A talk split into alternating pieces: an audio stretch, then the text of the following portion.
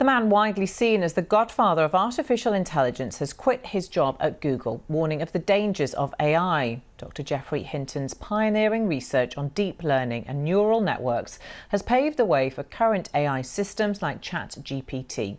But in a lengthy interview with the New York Times, Dr. Hinton said he now regretted his work and is worried that AI technology will flood the internet with misinformation.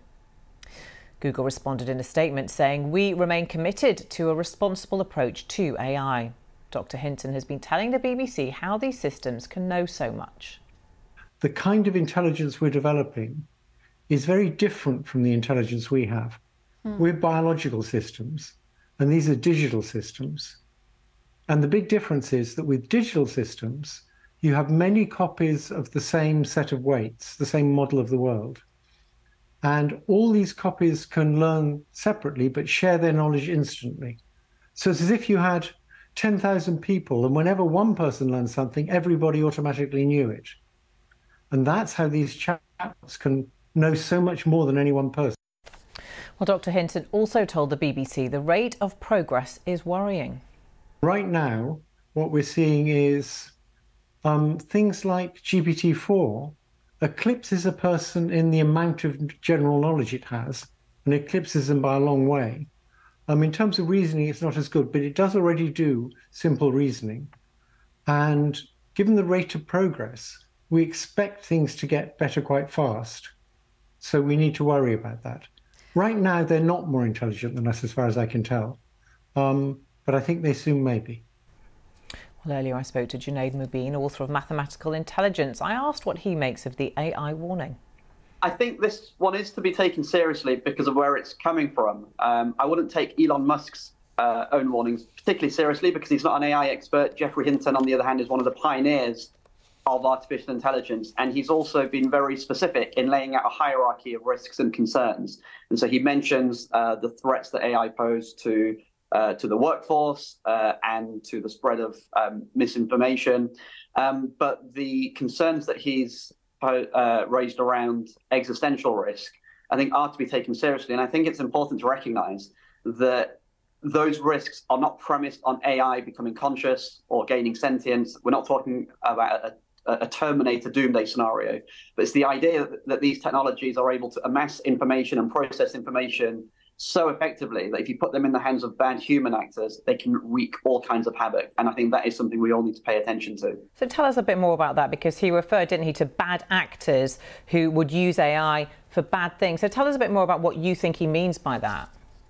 So I think one of the challenges with these chatbots is we don't fundamentally understand how they work. We know that they absorb large amounts of information, and then you can input a prompt, and it will give you an output. It might write an essay for you, it might generate an image or a video.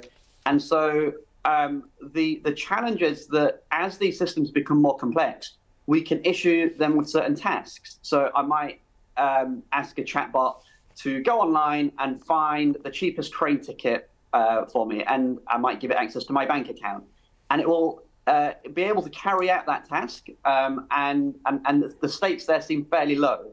But you can imagine in a different context where the stakes are a lot higher, these systems might be weaponized to carry out a whole range of tasks, and they will execute those tasks in ways that we don't fully understand. And I think the concern that people at Geoffrey Hinton have is that there could be unintended consequences. These systems behave in ways that are very different to humans, so there's no real account for how they will go about achieving their objectives, and especially if those objectives are rooted in some kind of malicious intent.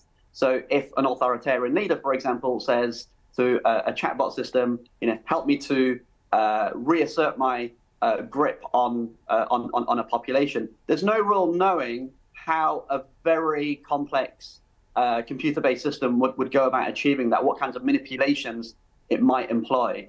And so the lack of transparency is something that we really need to be concerned about.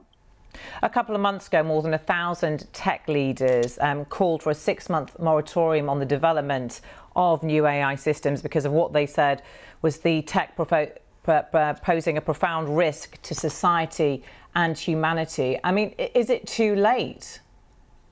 It may well be. I think we have to adopt some spirit of optimism and recognize that we do have a huge degree of human intelligence as well. And now more than ever, we need to summon that. And one thing that Geoffrey Hinton does emphasize is that digital intelligence, the kind espoused by these chatbots, is very different to human intelligence. And that may present an opportunity for us to tap into our own human strengths and understand how we can behave and cooperate with one another in ways that might allow us to regulate these technologies and rein them in. But I will say, Geoffrey Hinton has been working on these technologies for several decades. There are many within the space that have been issuing these warnings for several years. So his own warning does seem to be coming quite late in the day. And there is a sense that maybe the genie's out of the bottle now, and there's no real accounting for what happens next.